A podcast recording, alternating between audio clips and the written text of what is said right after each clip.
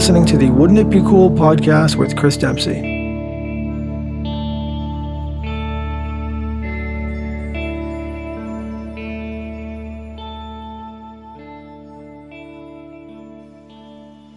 Welcome to episode 11, Wouldn't It Be Cool podcast. I'm Chris Dempsey. Uh, please reach me at Wouldn't It Be Cool podcast at gmail.com. Please follow me at Wouldn't It Be Cool on Instagram and Facebook.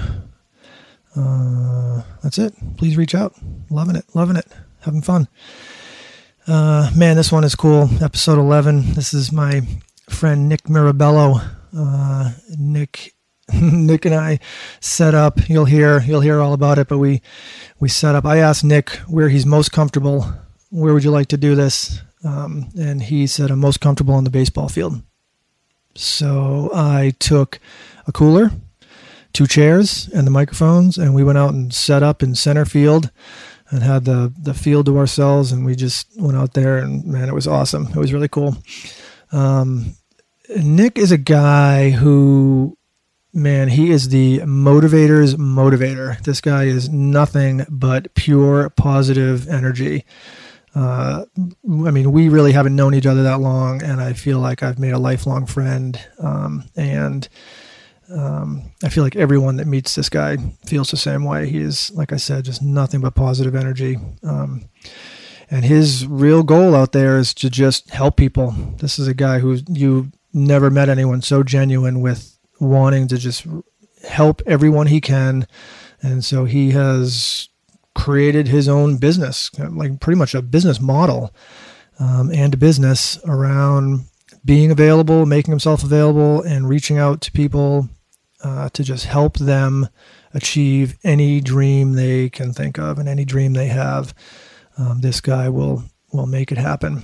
Um, so we kind of hear some really cool, funny stories uh, about you know how he uh, you know his journey since actually he went he went quite far back. So uh, so just sit back, meet Nick, enjoy it.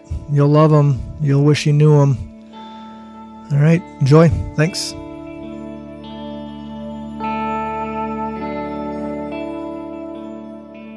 Now batting, Nick Mirabello. nice. Chris, this is awesome. it is pretty crazy. So I'll I'll set the scene for people. Yeah, please do. So Nick and I are sitting literally people literally in center field of uh, this uh, actually kind of cool little little league baseball field. They actually do a nice job here. It's like pretty well done. It's very well manicured and groomed. Yeah, yeah, absolutely. Yeah. You got the L screen. They tarp the home plate and the pitcher's mound and the soft grass in center field right here. Oh yeah. Got our shoes off. I know. Yeah. Set the tone for the for yeah. the listeners. We're sitting in a couple of uh, like beach chairs, mics up on a cooler. we we each might or may or may not each have a beer. Yeah. That's for us to know. Exactly. Um, also but, water. Uh, Hydrate to feel great. That's right. Exactly. oh, my water's so far away. Um. So yeah that's the deal. This was uh, we I, I talked to uh, Nick about like uh, you know we talked about where we should do this. Right. And uh, we threw out a couple suggestions, and yeah. you, you had a couple ideas, and I was like, wherever you're comfortable, man. I had a vision. you, go, you know where I'm comfortable? I'm comfortable in the baseball field. Yeah. Yeah.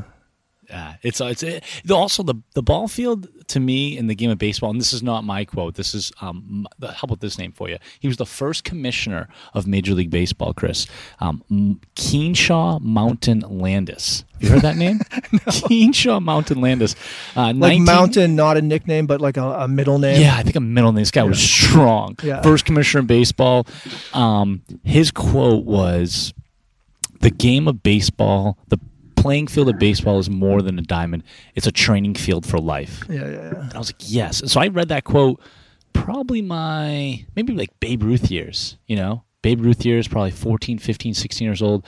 Definitely a quote that started to resonate with me a little bit, to start profound. And then my senior in college, I was uh, fortunate enough to play college baseball, Division three level, St. Joseph's College in yeah, Maine, home right of the monks, the only monks in the nation. The but, uh, monks. yeah, and uh, we had a blast uh, all four years playing there, and then um, for senior year, we got to, in the media guide, you get to put down you know a senior quote, and then you get to write you know your thank yous Yeah. and what you, the lessons you've learned on and off the diamond. So I led off with that um, Kenesaw Mountain Landis quote. So, Right uh, yeah, so I just thought it'd be applicable and uh, a good vision for us to sit here in center field. Uh, the this is the position I've always played my entire career, and sit here with you, Chris, because I've tremendous. Uh, you know, we just met not too long ago, but definitely on the same wavelength and uh, kind of following on social media, and then great respect for what you do with this podcast. Right Wouldn't on. it be cool? It's so cool, and uh, I've gotten to listen to a few of your guests already, and uh, just much respect for you, dude. This All is right, I'm, I'm it. excited to be here. Yeah, I appreciate it. Yeah. Awesome. Um, but I do have a um, I have a little secret for you. okay. Um, do you know any like you you sort of familiar with the relationship between lacrosse players and baseball players? No, I'm not. Oh, really? I'm not. I'm surprised as a baseball player you haven't. They're sort of like arch enemies. Okay. Yeah. Because um Both same because they're the same season. Yeah. You know, so Yeah, yeah, there's yeah. You, you never seen like t-shirts like that like no, I like what is a you know what's an athletic baseball player do during like spring you know season it's Yeah. like play lacrosse Oh, that's solid. That's funny because that's really good because I coached for three years. I also got to um, recruit a lot of uh, young athletes. Um, so I would go to these high school fields, and a lot of these ball ball players would then not get, would be off the team because they were going to play lacrosse. Yeah, And we were losing so many recruits yeah. to lacrosse. yeah and Okay, i would so do now that it- as now and as a lacrosse coach i would do the same thing i'd, Uh. I'd be like uh, you're kind of a lot like way too fast to be playing baseball we need middies Come on right. over. Yeah. Yeah. Oh, that's the that's the tough position on the on the field, oh it's right? rugged yeah. well goalie might be the Mm. the toughest but um yeah midi is just yeah. like relentless it's it's like a, uh merciless running oh, I bet. How long did you coach lacrosse for? Uh, I did. I think, geez, thirteen years or something like that. All youth, Nice. you know, like Yeah. uh, everything from U nineteen down to U twelve. Love that. Which, if I ever go back, last year was my last year was the worst season of my entire like career. why you say that? Uh, well, I won't mention like where I where I did it, but it was yeah, a yeah. it was just a horrible season. These Okay. kids were just you know, it was the it was the uh, collectively the biggest bunch of like spoiled brats, like like Uh. the worst work ethic again collectively. Um, d- just simply did not want to coach. You know, a lot of them were there in Right. senior year in high school, and, and it was just like, oh my god, I you know, you know like Yeah. when you do something like that after a while, it's like all I'm doing is getting you on and off the field. You Right. don't want my help Yeah. you know, et cetera, et cetera. to So learn, was- yeah. I was just like, I, I got, so it kind of burned me out. It was like kind of soured me a little bit. So Yeah, if I ever yeah. do go back, it's Yes. all about like, like 11 year olds, yeah. you Yeah. know, yeah. Yeah. like kids That that, are Imp- hungry. impressionable. Yeah. yeah. That, that I can give because, because around here in New England, look, it's not really like a lacrosse mecca. It should be, but hockey's so big. Yeah. Hockey is huge. So those, those players, like those athletes are playing hockey and Mhm. taking it really serious. So lacrosse Right. is still kind of a secondary sport to them yeah.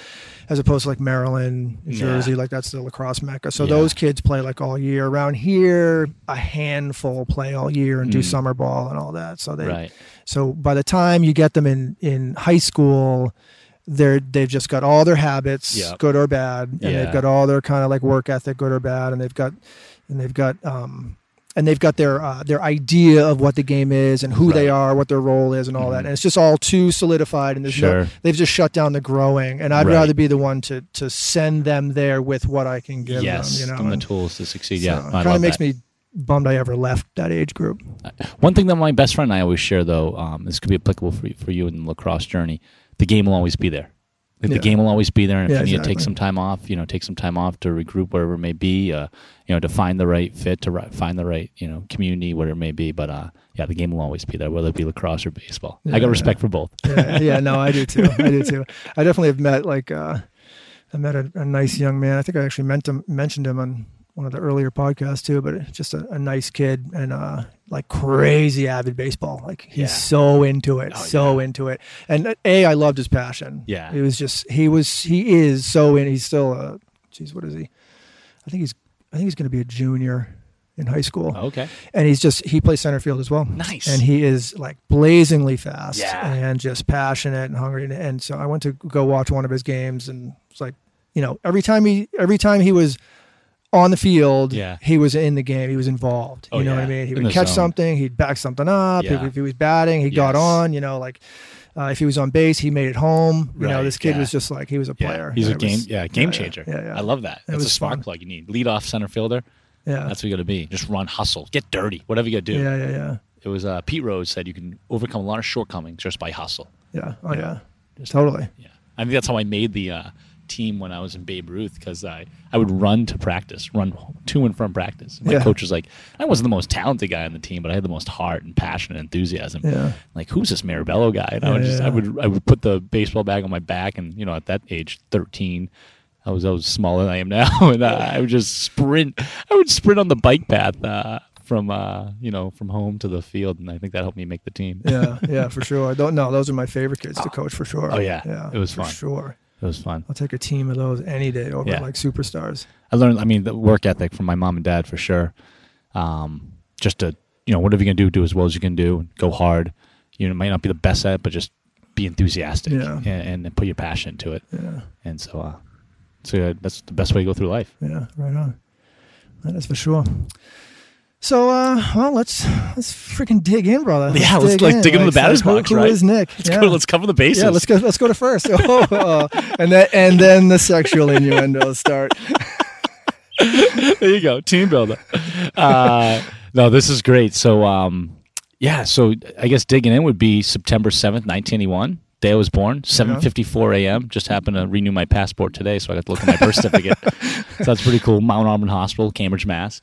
Uh, grew up in Arlington, Oh, Mass. right Yeah, on. yeah. I, I, I was actually just going to ask you where you grew up. So, do you know I'm a Mass kid too? I, I Newton. Get, Newton, Mass. Okay, yeah. yeah, because I grew up in Arlington for fifteen years, to age two to seventeen. Oh, right you were on. Newton, yeah, right on. And I did Newton all my school. Cool. Okay, through nice. 12. Newton High, Uh, Newton North. Newton North. Okay. Oh, yeah. so what's the rival of Newton North? Eh, South or South. Waltham. Oh, okay. rival, yeah. All right, nice. I love people that aren't from Massachusetts. They say Waltham Yeah, or yeah. Wal. Oh. Have you, have you seen that Facebook video of people trying to pronounce like a ton all of the time. Massachusetts like names? Peabody. yeah, yeah. Worcester, Herzer, Herderster. nice. Right on. Um, actually, so Somerville, um, age zero, born to two, was in Somerville, and then um, my parents did divorce when I was two, and then my mom, sister, and I moved to Arlington, and I lived from Arlington from age two to seventeen, right before I graduated. We moved like two weeks before I graduated Arlington High. Yeah, Um, so yeah, and then we, they moved to we moved to Wakefield, Mass. yeah. and then eventually I started my career, and I was just kind of hitting the ground running. But yeah, it all uh, yeah, all started. I went to public high school, went to uh, public schools. Yeah, Brackett School Elementary School on 66 Yeah. Eastern Avenue. It was pretty sweet. and then uh, Ottoson Junior High, seventh, eighth, and then 9th through twelfth, Arlington High.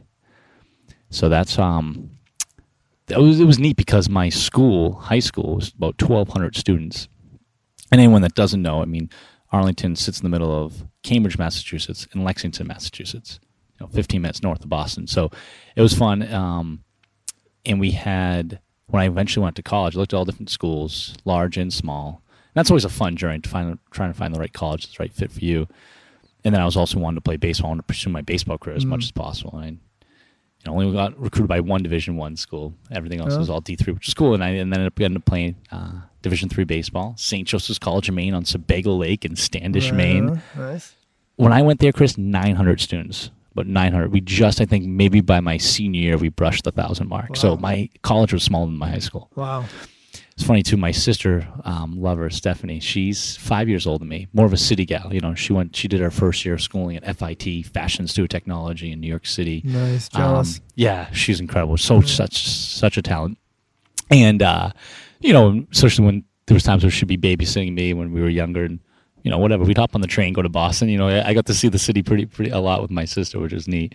So when we did the recruiting trip up to St. Joe's, and we pull up, and dude, there's an alpaca. farm. You, you know, the animals alpacas. yeah, there's some there's some around here. there's Okay, an okay. alpaca farm in Lee. Oh, perfect. Okay, yeah, great. yeah. So alpaca farm right across the street from the entrance of the school. And my sister goes, "Mom, Nick's not going to school at turnaround." I'm like, "What?" She's like, "Where are we? Standish? Who names their town Standish? And we're in the Maine, and we're in farm across the street." I'm like, "We got lunch with the coach. We got to do a tour. We got to see what you know what it's like." And um, all three of us, my mom, sister, and we fell in love with it. It was a great recruiting trip. The people we met, they it was wonderful. And I was like, I knew that's the right fit for me. And me in high school, I know my let's see, let's say Nick Mirabello in high school in a nutshell, three sport athlete, loved making friends and, and socializing with everyone, and sometimes doing homework. Right. You know? Right. Yeah. So then when I got to Sounds college, familiar. my mom's like, you know what, Nicholas? It's hit the books, then hit the ball. Because in high school you reversed. I was like, yeah, you're right. So it was good. I um really explored more in my education in college and got involved working in admissions and and it was nice because it was a place where I was known as my first and last name and non social security number, which is completely. Like, I have my best friend at Syracuse University. I have friends who've gone to, you know, big schools and they've done amazing, amazing work and they've excelled. But it just wasn't. That wouldn't be right for me. Yeah. I wouldn't be. I'd get. I'd get lost. I think. So it was really. Oh, you're saying you liked like the small because everyone knew you, admissions knew you, like the school, the administration. That certainly helped. Yeah, I mean, Yeah. my largest class was a lecture course my freshman year, Western Civ by Dr. Jonathan Malmute. It was 40 students, and then you get further, and then my second largest class was 26 students. Right. I got further into my major. I had classes eight to 12 students. Wow. I mean, the one-on-one attention that you got was perfect, and I really got to, you know, get to know my professors, and um, I could, you know, call or text him if I was going to be late running the class. Right, right, yeah. but uh, uh, no, it was great, and I, I loved it, and getting involved with the missions work, and then the game of baseball, um, playing for Coach Will Sanborn, class of 1986, who's going. They're going to the Hall of Fame this year Oh, to wow. St. Joe's, uh, the Maine baseball Hall of Fame, which is pretty sweet. Um, yeah, so I had, I had a great, uh, great college experience up there, and uh, it was funny. So my sister goes when we left. So we roll off campus. Now we're going full circle on the story. So we roll off campus after the whole like four hour recruiting trip, and she goes, "Okay, I see that you, your face is lit up. I can see you like everything, Nick. The ball field's awesome. The place looks great. Probably the right fit for you. Just don't come back listen to country music if you come back like on Thanksgiving break. Well, let you know, Thanksgiving break, boom, my first country CD, Brad Paisley, and then my first country concert was later that uh, that year, uh, Alan Jackson Yeah, at a yeah, sold out yeah. Portland Civic Center in Portland, Maine. So all my teammates did, all they did was fish, dip, and listen to country music. Oh, man. Oh, di- dip, fish, hunt, and listen to country music. I didn't dip, fish, or hunt, so I had to pick one. So I went with country music, and uh, I loved it. It, it was great. Right. Yeah. What was your major there? uh, communications and public relations? All right. Yeah, yeah. And I did uh, marketing classes and business classes uh, my junior and senior year, and just got involved. I just I was a campus tour guide I could probably walk walk backwards and point and talk I to people. see that. I can totally see that. mucking it up and, and loving it. And uh, I worked in the missions office and was a one of the class ambassadors. And it, it was a lot of uh, a lot of fun getting to you know really represent the college in a good limelight and and talk to prospective students and their families. And I really enjoyed that aspect of it. And so uh, that's what I did. Yeah, That right was- on. Yeah. And then, um, so then you left. Uh, I was trying to think of like what I know. You left um, there, and didn't you go to Philly? So Philly was but not immediately. Not immediately, yeah. Yeah, So after St. Joe's, graduated May 2003. It was three weeks before graduation, Chris. And I'm sitting there in the admissions office with coworker friend Kate Gallup. She was one year younger than me. Kate Gallup's in there. We're both in the admissions office. We're folding envelopes, stuffing envelopes, folding envelopes. You know, just kind of a little mindless work, but needed to get done. So we're doing all that, and she looks over and she's like, "So you're graduating in three weeks?" I said, "Yeah." She goes, "What are you going to do with your life?" I was like, "What?" Oh wait, I hadn't even thought of that. deep question there. I was like, but yeah, I just put four years of education in this place. What am I going to do in my life? So I remember at the time, I think I gave her some type of answer like, I want to pursue my career in baseball as long as possible. If not playing, work around it. Yeah, Like that was like just blurred that out, and I thought that was gonna be okay. yeah. Well, it was okay because then she goes, "Do you know who my dad is?" I was like, "No, who's your dad?" She goes, "He's the president of the Chatham A's down Cape Cod Baseball League, and he's Oh. soon going to be probably president or commissioner of the league." I said, "That sounds like a connection." Wow, yeah, it does. She goes, "Send me your resume. Send me your stuff. Tell me what you want to do. Like, we'll put something together and we'll send it to him. I think he's going to be up here like next weekend for Parents Weekend or towards graduation." So that sounds fantastic. So I got everything together. One week later, boom, I'm putting my stuff in my own envelope. You know, I'm getting, Yeah. out, getting my resume, getting the cover letter all jazzed up, and um, did research on the team and on, on, on him. And uh, they came up. They took me out to dinner at DiMillo's restaurant nice. in Portland, Yeah. the floating restaurant there. And uh, it's at Congress Street, I think it is, a commercial. And uh, went out there for dinner, had a nice dinner. It was like dinner interview. I was super nervous. like but with just this girl and her parents. yeah, Oh, that's yeah, yeah. Kate Gallup, Lori, and uh, Paul Gallup, and uh, they were wonderful. And then after dinner, we go to a Portland Pirates hockey game Mm. and sat on the glass, like front. I mean, which was great, probably ten bucks seats, but it was Yeah, yeah. awesome. Yeah. And we're sitting there and we're just talking about life and college and stuff like that. We get finally, so it's like you know a four-hour rolling interview with amazing dinner and ice hockey game for uh, minor league hockey which is neat because now we're like talking about you know minor league baseball and everything. So at the end of the night, we walk up to the car, and he goes, "So do you think you'd like an internship with the Chatham A's?" He said, "Full summer," and he gave me all the details. I said, "I would love it." He goes, "Well, congratulations!" Shakes my hand, oh, shakes my hand, and then he pops the trunk. He pops the trunk. I look over, Chatham A's memorabilia. He's like, "Pick out a T-shirt, pick out a hat." Yeah. So I left that night with a job with a t- hat, the team, and the T-shirt, and that was the coolest thing to go back to the I, just, dorms. I picture you sitting there in the parking lot, the car's pulled away, and you're just like your mouth's open, you're holding the stuff draping in your arms. Like, I was like, what just happened? I was like, I just got a job. it was cool, and it was a paid internship. You know that that that and that was the catalyst that kind of set me for my my career. and You know, following the dream of. I've always followed my dream, Chris, and that's what I've done. I've kind of been different, creative one of my friends to. I don't know. I I tend to think overly positive and optimistic Yeah. at times, but. I'm a big dreamer and I try to be a big doer as well. And so I wanted I wanted a career in baseball. So I was like, all right, let's do it. So minor league um, Cape Cape League was an incredible experience, which uh, you'll love a couple uh, quick stories from that. But then that got me onto um, the next step, which was minor league baseball. I worked four seasons, uh, three seasons for the Yard Delmarva Shorebirds of Salisbury, Maryland, the Class A affiliate of the Baltimore cool. Orioles. So that was pretty sweet. Yeah, that was cool. And so it was great because I got to do my put my marketing and communications and degree right to work uh, around the baseball. Did that job come from the Chatham? It came from Like, the did, did that guy help you get that job? he Essentially, the way he helped me was to give me freedom and creativity Yeah. and, and let loose and then get noticed. yeah. And what I mean by that was it was I was hired as the marketing PR. Like every team in the Cape League has three to five interns.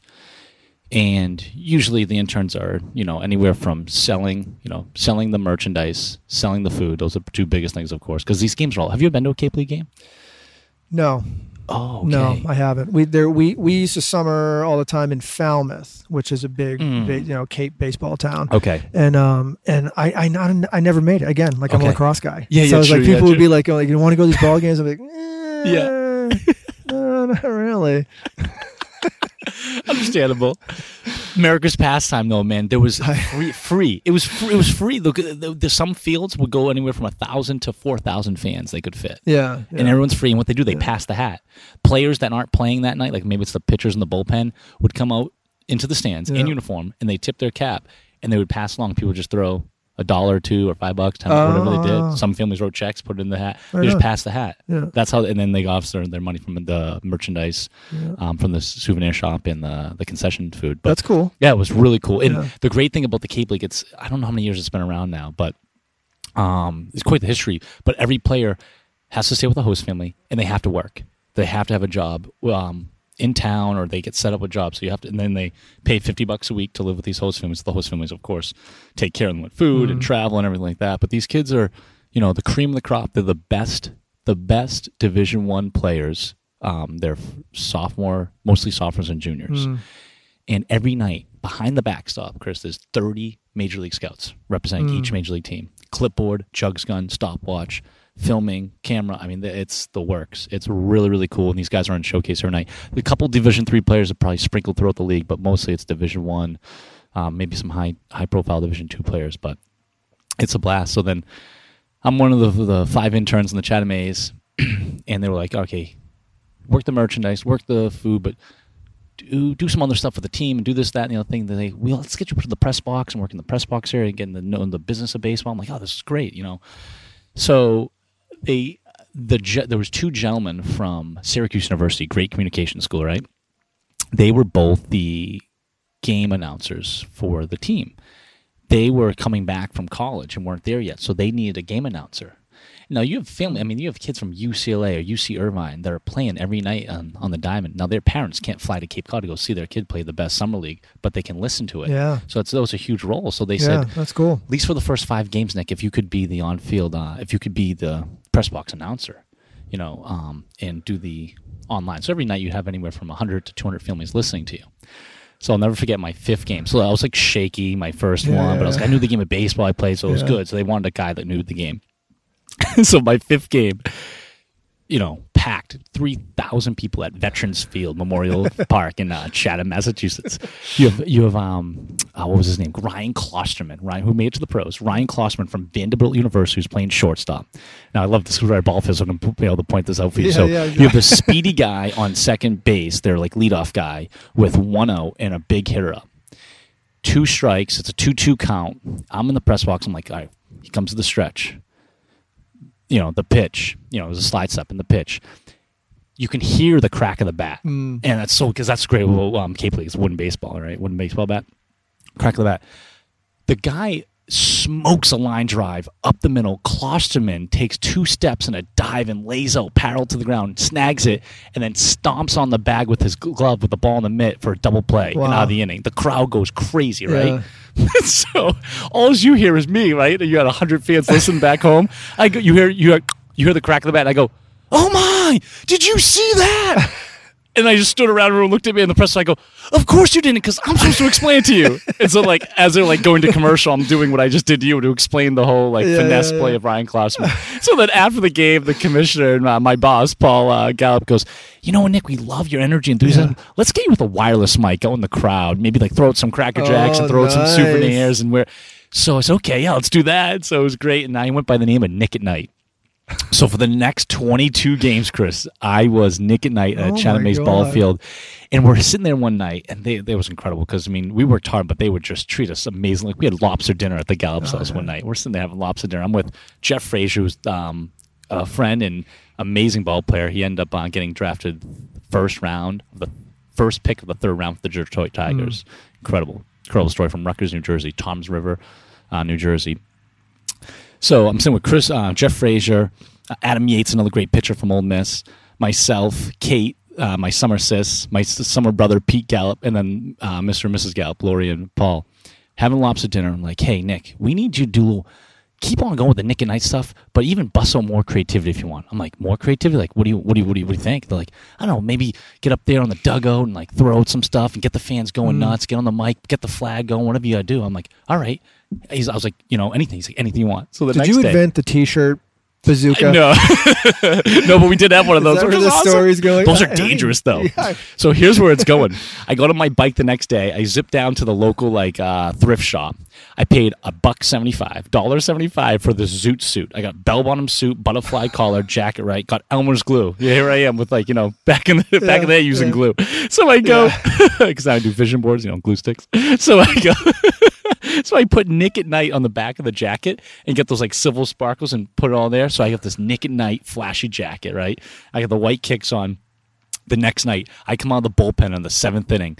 I come out with uh, the Chatham A's hat, the T-shirt, the Zoot suit, the, the uh, and I have a bag full of autographed T-shirts. and I go, Paulie, hit my music. They put on the Pee Wee Herman tequila song. No, no, no, no, no, Yeah, yeah. It was a little bit slick too, and they were down by two that inning, right? Seventh inning, mid seventh. I come flying down the left field bullpen. I jump up on the dugout and do like a belly flop slide because it was slick. I checked it first time, I ch- I- I- and then I got up, and the crowd's like, "What is going on with Nick and Night?" And then at this time, I'm already like 15 games into the whole shtick, right? Yeah, yeah. and I start doing the dance, and the crowd's loving it. And every time they yell tequila, I throw a T-shirt out to the crowd, and the fans were going nuts. And I let them know I had the wireless mic. Was the most invigorating 90 seconds of my young Oh, career. yeah. so I get down, I'm huffing and puffing, out of breath. The Duggo, who they of course they're pissed because they're down by two, but they came out and like they all watched me, and they all know that I was. They were like, "This guy's nuts. He's enthusiastic. We love it," and they they knew me by then. And uh, even Chris Sacudo, the assistant coach, is like, "Look at Mirabello. He wants it. He's into it. Let's go." yeah, yeah. You're like, put me out there, coach. yeah, exactly. I- oh, I there. so wanted that. and so I got back to the bullpen, and this gentleman, uh, I think last name Vogel, Mark Vogel. He was a 20 year vet in the uh, Cape Cod Times writer, writing. Oh. Yeah, veteran writer. So, photographer, writer. He goes, I've been working 20 years for the Cape Cod Times. What was that? What the hell was that? Yeah. I've never seen What anything can like I that. call this? I was like, I'm Nick at Night. He's like, so they end up following us around for like three days, like talk to Adam Yates and Jeff Frazier and myself. And these are star players that they got this, you know, the intern. Yeah, yeah.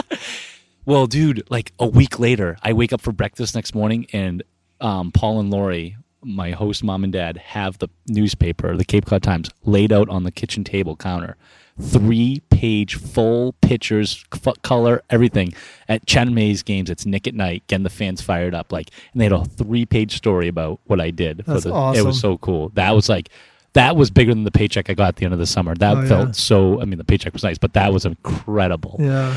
And I said, wow, this is something that they could use. And I ended up um, going to, you know, it's always been kind of hustle and grind. So I was working in the restaurant business throughout my whole, you know, put myself through high school and college and uh, work in the restaurant business, Bertucci's, and then eventually Naked Fish. So when uh, the Cape League ends, it's like okay, back to reality. Now I got to find what am I going to do? For, I can't like just be Nick and Night again for Yeah, Chatham. yeah. You know, I got to get go into my career. So I was like, I want a job within minor league baseball. Minor league baseball's fun. I'll work my way up the ladder. I'll figure out something. out. I want to be a director of marketing of a of a team. Maybe the pro someday. I want to be like the next Theo Epstein. I was like, I'll work my way up. I'll Right, learn the game. You know, I'll go to grad school, figure everything out. So I uh, went back to the restaurant, scrounged up all my tip money every single night, and I was like, okay, I'm going to buy a new suit. I'm going to buy, uh, do everything for my resume. I'm going to go find um, where there's a job fair where I can fly to and get this done. So I went down. It was down in New Orleans every year. It's called PEBO, Professional Baseball Employment Opportunity, and they have. 200 jobs for 2000 college grads so it's like full like full contact get your resumes in the box and see what can happen but you basically go this three day job fair, Chris, and uh, every major league and minor league team is um, is represented, and you f- go on the board and you find out what positions you think you'd be great at. then you drop your resume in the box and cover letter, and then you walk away. And then four hours later, you come back and check and see if you've gotten an interview. Weird. It's weird, dude. Yeah. It's crazy. So with all that money I saved up, I was like, okay, I'm going to make 100 copies of my resume, 100 copies of my cover letter, and then I'm going to take that three page article the Cape Cod Times did, and I'm going to go buy the most expensive, heaviest cardstock I can find, like a brick, and print it out and staple it to my resume and cover letter and drop in the box. Because who else is doing that, right? So I want um, Smart. My, my buddy, thank you, I appreciate that. Some of the um, my peers didn't like that because no one else was doing it, and I said, well, Nor did anyone else do that. right yeah. So i uh, dropped in a hundred um, boxes. One was like general manager like things i weren't even qualified for Right, yet right yeah. At that age i'm, I'm 22 years old. Yeah. 20, 22 years old applied to be a general manager. Yeah i put it everywhere right? And eventually i got uh, i was i was blessed and honored. I got um, 10 job interviews in that three days and three job offers Right on. and I uh, chose the best one from the leader, Steve and C. Yaros, who's the general manager of the Yard Delmarva Shorebirds down in uh, Salisbury, Maryland, the Class A affiliate of the Baltimore Orioles. And I ended up working there. Did so this, and I'll uh, then we'll get to, to the business. All right, I get so excited. I'm a storyteller, right? I end up doing Nick and Night for an entire season of minor league baseball down there. 70 games. 70 games. So Cape League was only 25. I did For the se- season? For the season. Yeah, I was yeah, Nick at Night yeah. for the minor league baseball for the season, as well as like That's so funny. So they hired you to do that exact same thing. Yeah, like the- in minor league we baseball- want that. yeah, That's yeah, amazing. That's what Steve said. He's like, that's what I want. Yeah. That's a guy that's hungry. And like, and it was it was nuts. And like the stuff I would do, like Maryland lottery fit in the game. You get up in the dugout, I'd throw down twenty scratch tickets, and I would sprint around for eighty five seconds, scream on top of my lungs to see what crowd wanted more. I get so much energy. I mean, our stadium could fit. 7,000 people. Hmm. I mean, fireworks night, or if like a, a major leaguer was doing a rehab, you we could squeeze 10 grand, 10, 11,000 fans in there, Jesus. you know, standing room only, Yeah. whatever it takes. So that that game must have been, you know, six, 6,500 people screaming, going nuts. I'm running on the tops of stairs or on, on the backs of chairs. I'm running up on the railing. I'm up on the balcony. I'm all over the place as much as I can get. I try to cut, my goal was to cover as much of the stadium I could in 85 seconds because you have to leave five seconds for the sponsorship line. Right. Right. And so everyone's like was talking about that that that Nick and Night stick of like the Maryland lottery fan the game. At the end, I go into my boss's office. Steve, he's like, "Hey Nick, great show tonight, great job." he goes, "But we don't have life insurance on Nick and Night, so stop that shit." Yeah, right. He's Don't be hanging "Don't- off the don't, don't be hanging off the rafters. I was like, okay, I just got I got into it with the crowd, but uh, it was cool. I did that, so I did it for seventy games. I'd also do, you know, I but I work full time during the during the season. In the in the first month, month of March, he's like, I can't pay you the month of March. You'll, your payment will start April because you're an, you're technically an intern. But if you want to come down and get acclimated, I'm I'm like I'm there. So I worked for free the first month. Nice. Yeah, and then just hustled and grind, and then uh, got it done, and uh, I, I had a blast. And so at the end of the season, he goes, I mean, he said it in a nice way, but for for the time's sake, he goes, "Do you really want to be just a whack job with a microphone running around baseball field for the rest of your career?" Yeah. I said, "No." He goes, "You ready to be like you know marketing communications manager for me, and then work your way up to director?" I said, "Yeah, that's that's the vision." And he said, "All right, let's do that." So then uh, by the third year, I was director of marketing and working for you know minor league baseball, and um, it, it was great. And the Orioles, I got to work directly with the Orioles and Bill Stetka. I don't know if he's still the director of PR, but he was the director of public relations for the Baltimore Orioles at Camden Yards, and he was a great mentor. He was always so so uh, very kind, and um, but uh, the best was was Steve Yaros, our general manager. He's an incredible leader. Yeah. That's when I really learned the power of creativity. Was how I saw Steve lead. That was like I said I want to be the leader that that Steve is to our team right now. It was it was it, was- it was it was awesome. And then Well, your your your example was a great power of creativity too, oh th- thank you. because Uh, you were given this like uh, carte blanche kind of thing to, Yeah. to go do what you want, and and you just being creative Yeah. and energetic yeah. and having an amazing work ethic. Right. Right. Yeah. Right, those things were were catapulted you to essentially wherever you wanted to go. It, it was cool. You know, it it's was pretty cool. amazing. And my mom, my, I remember my mom. My mom went through a tough break of her ankle in that um, winter of 03. And so I was like home. I was living back home, living home, working at the restaurant like seven nights a week. I was like, I gotta get save up for this Pebo job fair, and I gotta do this. And then when I got the job in Maryland, I was still like, I wasn't. She was she's tough cookies. She take care of herself, but you know, she's your mom's with a cast, and, Mm. and you're living at her home. So I was like, I gotta, you know, I want to do stuff for her and whatever I could. Never forget, it was a Sunday morning. Had the phone call with Steve Yaros. He's like, "Yeah, if you can get down here like X amount of days, would be great." Um, and giving me the, you know, give me the, the the yes. And so of course I need like 72 hours to think about. it. He's like, "I'll give you 24 hours." Yeah. like, so I go to the porch. My mom's sitting there, foot propped up. She's got the full cast on, reading the Sunday paper, sipping on some morning coffee. And I told the whole story, and she was so proud and so happy for me. Her face lit up like a Christmas tree, Chris. But then I go, "But I don't think I'm going to take it." And she's like, "What?" And you know, my mom, Greek and Portuguese, you know, the fire came on. She's like, "What? What do you mean you're not going to? This is your dream. What do you mean you're not going to take it?" I was like, "I want," and I said, I mumbled something, you know, like, "I want to be here to take care of you and help, with, you know, the ankle." And she, I'll never forget this, Chris. She slammed down the um, uh, placed her coffee gently, but then slammed the newspaper down and stood up on the bad foot, on the cast and everything, Yeah. and was like, "You will take this. This is your dream. I'll be fine. You live your dream. I want you to chase your dreams and, and do whatever it takes." And yeah, like, it was like a moment, and then just like tears of just embracement, and it was. I'll never forget that was at 31 Avon Street in Wakefield, or uh, the little porch there. It was cool. That is cool. Yeah. So uh, that that was uh, that was it was a wonderful experience. So our team, the Baltimore Orioles uh, minor league team, the the Shorebirds, they were owned by, as we know, the cable conglomerate Comcast. Well, Comcast has a sports marketing firm called Comcast Spectacor. Comcast Spectacor also is a affiliate of Global Spectrum. Global Spectrum Comcast Spectacor own 75 venues across the nation. They also own and operate the Philadelphia Flyers hockey team and the Philadelphia 76ers basketball team. And then three minor league teams in Maryland. And we're probably like the last three of like the whole if you look at the bottom line, The you know, hierarchy. yeah, exactly.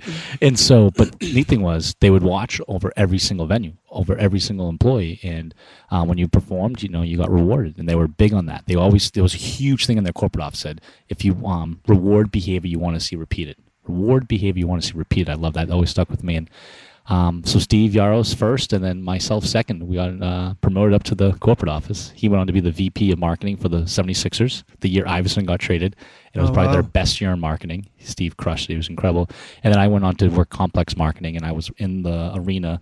You know, my desk was that was the thing at Shorebirds. My desk was a thirty second walk to home plate, and that's something I put on my Oh, vision board, yeah. which you probably we should probably dive into that in a moment. Sorry, but then uh, and then my desk a thirty second walk to the arena, whether it be the floor for a concert or the basketball court or the ice. And our job was myself and seven others, incredible team, the eight of us had to market, promote, and advertise every single event that took place in those arenas. At the time was the Wachovia Spectrum and when the Wachovia Center. Oh, two Um, arenas. Two arenas, Yeah. yeah. So Barnum Bailey's, Ringling Brothers, um, Barnum Bailey, uh, Blue Man Group, Disney on Ice, High School Musical, all the rock concerts, all the pop, all the concerts. It, it was really, really cool, fun Yeah. experience. I and then I got It's to lead a team. I got to lead a team of um, we called them CMDs, College Marketing Directors, and uh, 18 students. And I uh, led them for a three-hour class every Friday, and it was so incredible just to you know get them jacked up with with uh with with enthusiasm and marketing energy and it was fun so that was really cool. Totally. so i did that for um two two years so i was in, so I went from i guess yeah i went from standish maine right away to the cape league from the cape league to maryland for three years and then philadelphia for two years and then went back to my alma mater to go work on my uh, grad degree and work uh, back with the uh, student life office the admissions office become an assistant baseball coach This is after the. Comcast. Yeah, so you Comcast. left the job. I left. Yeah. Oh, Comcast. so once you conquer Philly, if you will, we they ship you out, or like they like to say, promote. Yeah. They just take you and they put you in any building they want. Right. And there were a couple things that were floating around, and I just kind of saw the vision growth path that I was on. Yeah. And it, you know, it was an honor, and I was with incredible teammates. You know, um, that I had down there: Rich Trella, Bob Kem, Dustin Godsey. I mean, Laura Toscani, Lisa. I mean, uh, everyone was they were all amazing, um, and they were all climbing the ladder, and, and they were all the eight of us just we crushed it for two years, and then all of a sudden they start, you know, promoting us left and right, and I was like, I don't think I want to do this anymore. Yeah. and it was getting really corporate. I mean, we went to Seattle. They brought us to Seattle for a week with all the marketers, and it was like a thousand marketers. I mean, this company this is one Yeah, company? it's the company's massive. That's It's crazy. massive. I mean, could have. Now they're probably up to like eighty or something venues now. They own two major league teams. Is this Um, nationwide? Yeah, they own yeah nationwide, yes, and then they own a few establishments overseas too. I think I don't know Right. exactly where, but um, they've grown quite a bit. And so I was just, I just, it got too corporate for me, and I just said, you know what, I, I didn't, I didn't want to know where they were going to ship me. There was a thing. One was like, one one building was Western Mass, one building was Southern Florida, one building was Portland, Oregon. I probably should have took a look at that one, and then something uh, else. But I just said, you know what, I just, I just, uh, I called up. I called up St. Joe's. I called up my college and said, "Hey, they're about to ship me out somewhere. Uh, I don't think I want anything I'm open." starting me." to feel small. That's what I picture. That oh, okay, yeah, you know what I mean. I'm start, I'm starting to just feel like small. Like now I'm when there's a when there's what were there a thousand marketers, Mhm. you know, and uh, and shipping you anywhere, you don't Right. feel as you know what I mean by small. Like you, yeah. I hear what you're saying. You- Yeah. uh, less empowerment. yeah, like less less. Uh, I matter less. Yeah, yeah. I'm, I'm like uh, the the amount of uh, teeth on the cog. you know, I'm like a Mm, mm. tiny little tooth now, Right. Like a Right. four tooth Right. giant tooth. You know, I? Right, Like, right, That's right. cool. Yeah, I uh, that's a really good perspective. I, I sometimes look at that too. How can I make my time shine? I guess something I Mhm. always said to the college ball players when they're on the field, or how can I stand out? How can I make a difference? Yeah. Like going back to that internship, all the interns played a significant role. It was a very you know it's not easy, but it was fun too. But I said I want to do something. I just want I, I want to do something different. I want to make an impact. I want to make a positive impact in the community. And uh, and then I just kind of took that attitude everywhere I went. And then when I got with Comcast, I just said, you know, eventually, I mean, it was. I learned so much from all of them. Um, Bob Schwartz, Ike Richmond, all they were everyone. But even though I was still, I always want, I kind of want to be on Steve's team again. I was like itching to get back. Maybe like maybe I can work with him again and be with the six, 76ers. Um, but uh, life, there, life, the, the different paths, different journeys, different things happen. And then I just said, okay, now it's my time to just take take control and and do what I want to do. I was going to be 27, so I was like, all right, let me call up uh, St. Joe's. Let me see what uh, see we can make happen. And they were great. They said, you know what, hang on, stars might start aligning. And uh, within two days, they gave me a phone call. I'll never forget. I took a job interview on my lunch break, and I parked my car in the middle of the. Now you get a picture of this large arena. This is where the. This is the only place in the nation, pretty cool in Philadelphia, where all major league sports, all four major league sports, are all together in one complex. Right. You have the Lincoln Financial Oh, where the weird, Eagle, yeah. Eagles play, the Citizens Bank Ballpark where the Philadelphia Phillies play. Then you have the Sixers and Flyers, all right there. So these parking lots are massive. Yeah. I parked my car in like the middle of parking lot, like H whatever. Yeah. Yeah. yeah. so one of my buddies during a conference, like during like you know next few hours in that day, he's like, "Dude, why was your par- why was your car parked in the middle of H lot today? Like random? I just saw that out the conference room. I'm like, oh no, I just I don't know, I just wanted Needed to a moment. yeah, I made some like panicked, made something up. He's like, okay, sketch. and then uh, you know, a week later, I'm giving my resignation, but it was um, it was the right thing to do, and, then uh, then my career started uh, St. Joe's for three years. I was there, Right. 07 to 2010.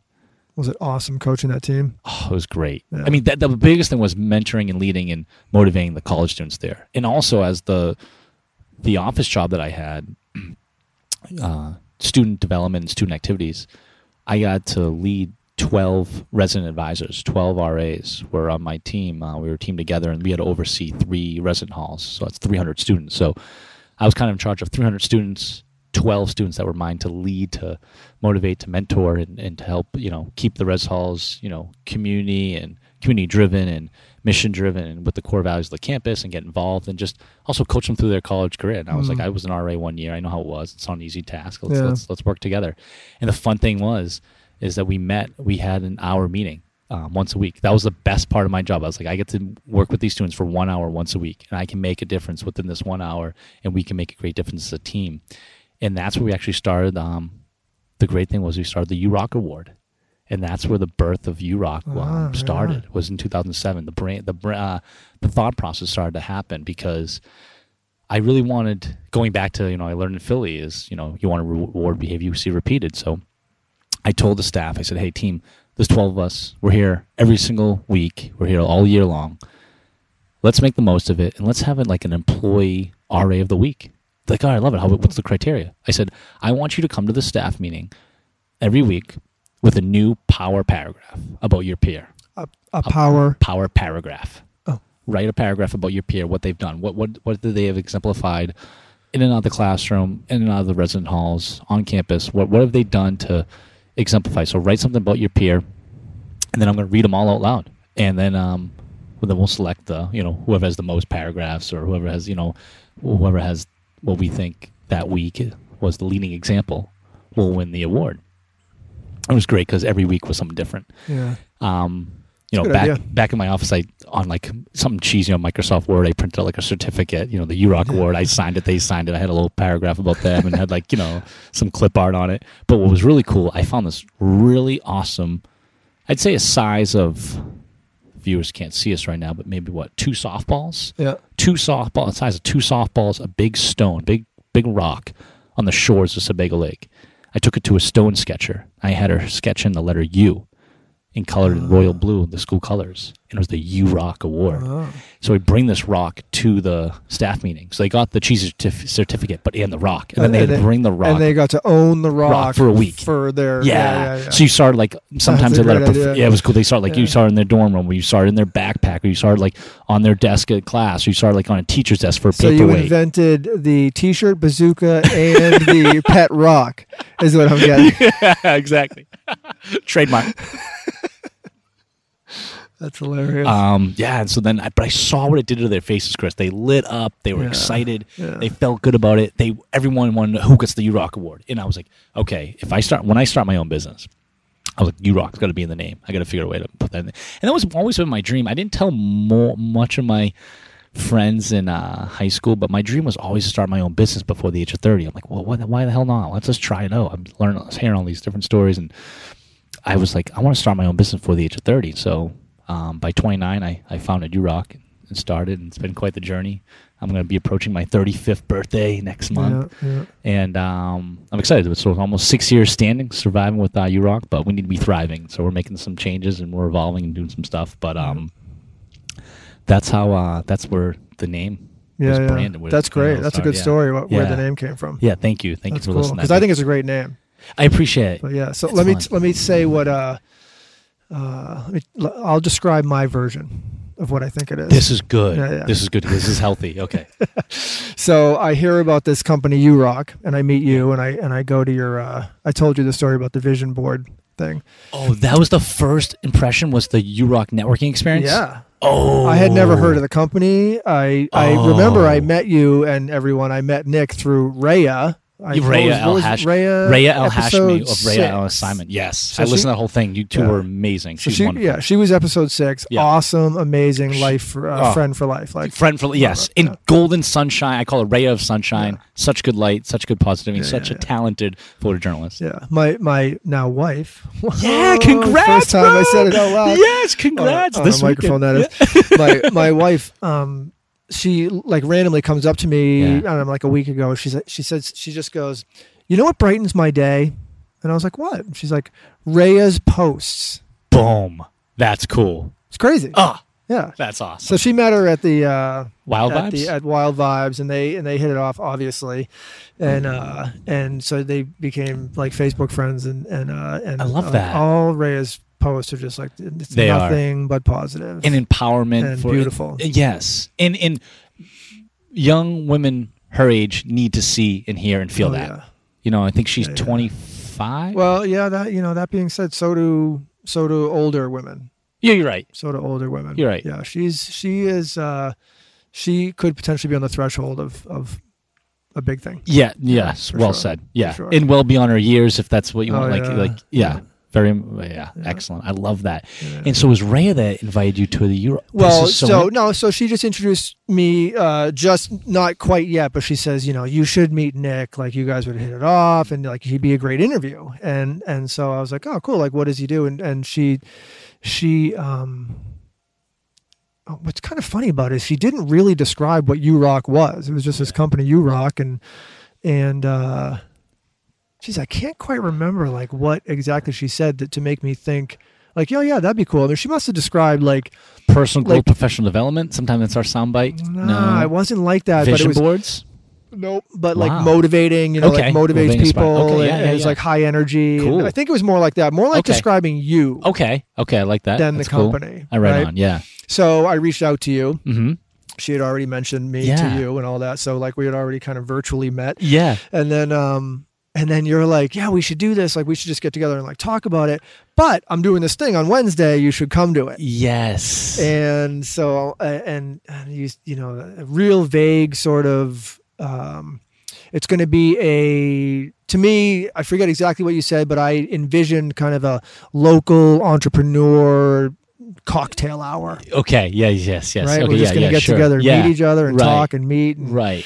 You know Mix and mingle, see who could inspire who Right. Right. Yeah. and uh, so it's a two hour event. I text with Rhea. She says the real magic doesn't start for like the you know for the second hour. Yeah. She said that. Yeah, Yeah. Yeah. and yeah. I said so. Of course, intuitively, I think, oh, in other words, people are like schmoozing, so it's a little awkward in the Mm. Right. first hour. people haven't had a drink yet, and then the, the last hour is like you know people are just like loose and really having fun. That's where Yeah. the magic kind of like happens. And I'm like, cool. So I'm going to be fashionably late. I'm going to show up in like the last hour, and uh, which is also Dempsey late, not just fashionably late. FYI, world That's why we get along so well. been my victim yet. And uh, yeah, and so I show up and. And um, you're like, oh, good, glad, so glad you could be here, blah blah. We were You're like. I just finished my motivational speech, and now we're starting the vision boards, and I'm like, what? So this is like a thing, like an event. We're actually doing stuff. Stuff's happening. I'm like, oh my god. Okay, re- reset expectations. you know. Oh my god, it was so funny. So so like you're basically like you know grab a drink, Yeah. get some water, have a beer, like whatever you want. There's some snacks over there, and here's like and you hand me like four magazines and some scissors. I did. That's wild. I love it. Oh, it's hilarious. Glue So- sticks on the table. Yeah, yeah. There's probably, And- that and- night there was 12 others there. I yeah, like like three long banquet tables like Yeah. pushed together with, With everything, and just surrounded by like I think thirteen or fifteen people. yeah. Um, what was the? What would you think the? There a lot of colors in the place. A lot of uh, yeah, yeah, a lot of stuff, Stuff, visual, yeah. you know Visuals, what I mean? Like like, visuals. like stuff to look at. Like Yeah, you yeah, can just yeah. sort of stand there and look around for a Yeah, while yeah, before you talk to anybody. Yeah, yeah, yeah. right? It's kind of cool. including the giraffe. Yes. Which the college students gave that to me. Oh, right on. Uh, college students gave it to me. Uh, yeah, they would give me a gift certificate to the place. It was like half the price of the thing, and I was like, I'm getting this. It's Yeah. Griffey. Uh, well, we named it Griffey, but the no, giraffe. no, no, yeah, mascot. yeah, you rocks mascot. So, um, so I just I choose to embrace it. You know, I choose like okay, whatever whatever this is, I still haven't even wrapped my head around it yet. I'm choosing to embrace. This, I appreciate that. choosing to like like yeah, because how many times have you- respect the process of whatever this is and like dive in. Thank you. And you Yeah. d- did incredible. Before that, did you have? Has anyone? Have you ever flipped through magazines holding a pair of scissors? Uh, not as an adult. Okay.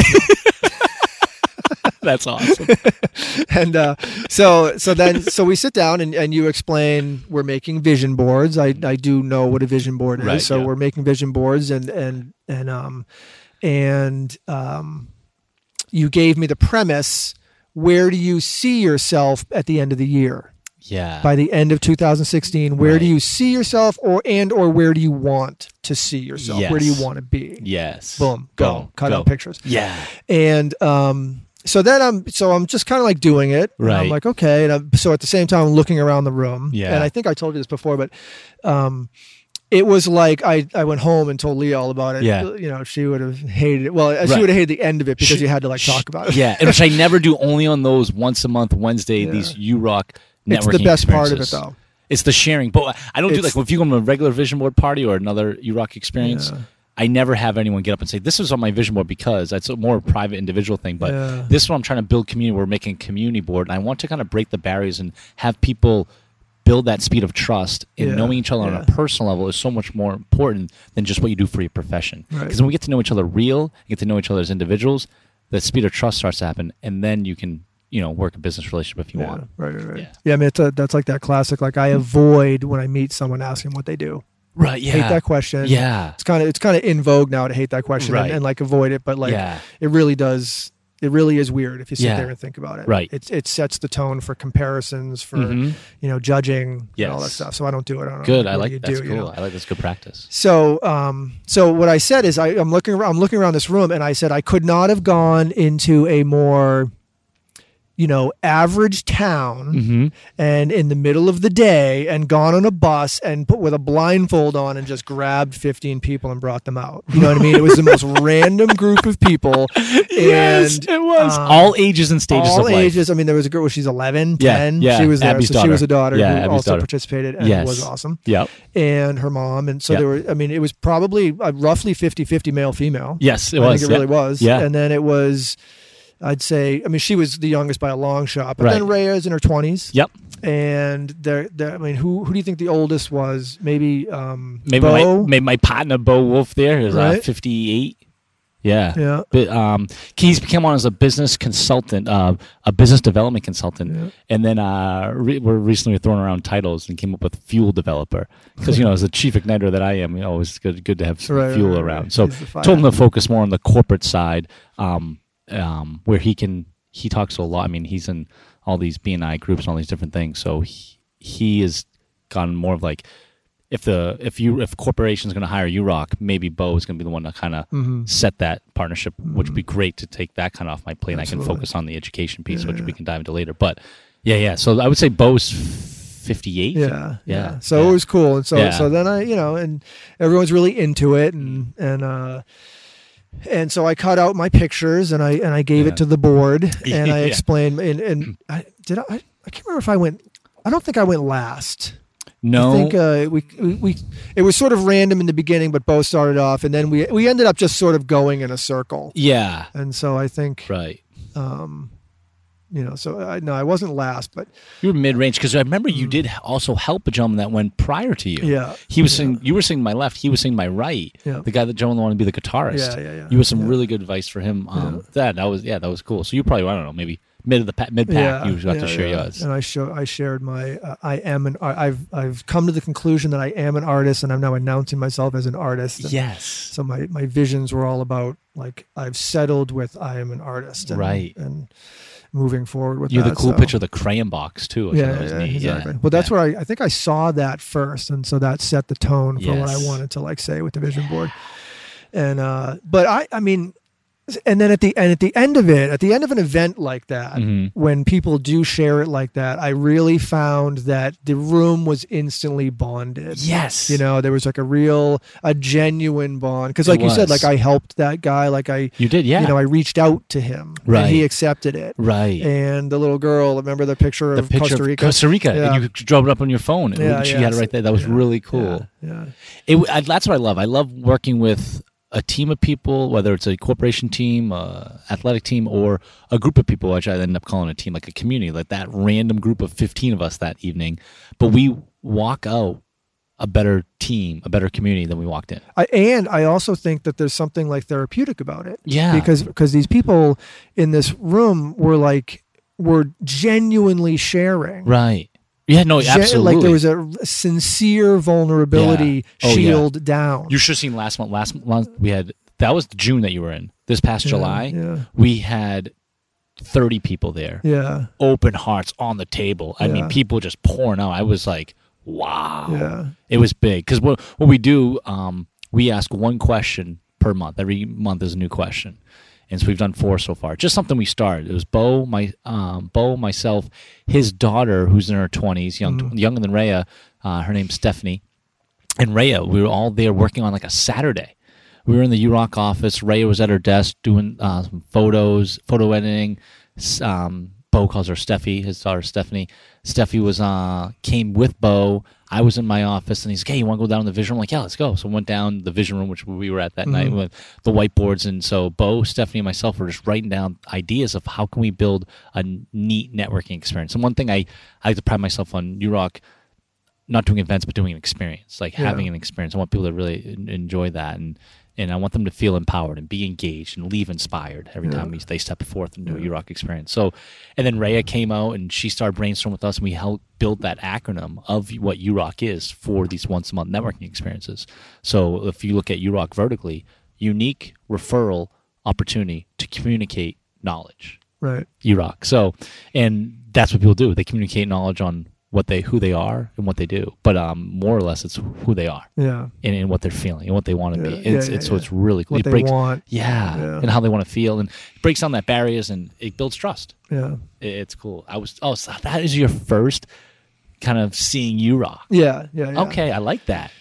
and so so then uh i guess um i don't know enough about it so explain um like uh, I'd like to know a couple things. Sure. One is, you know, where the vision boards came from. Mhm. Two is uh, what your vision of the vision boards are. Like what, like why do you think they're such a good tool? Okay. And what do you, what are your hopes for those with the tool? Okay, You know what Cool. I mean? Yeah. And then that kind of all leads to like essentially like what URock is and what URock's goal is. right on. Thank you. So, uh, question one, I'll say, you know, vision boards have been around for years, years. When I first was introduced to them was um, September 1999, my freshman year at St. Joseph's College in Maine. Up on stage was a rock star from Exeter, New Hampshire, named Ed Gerety.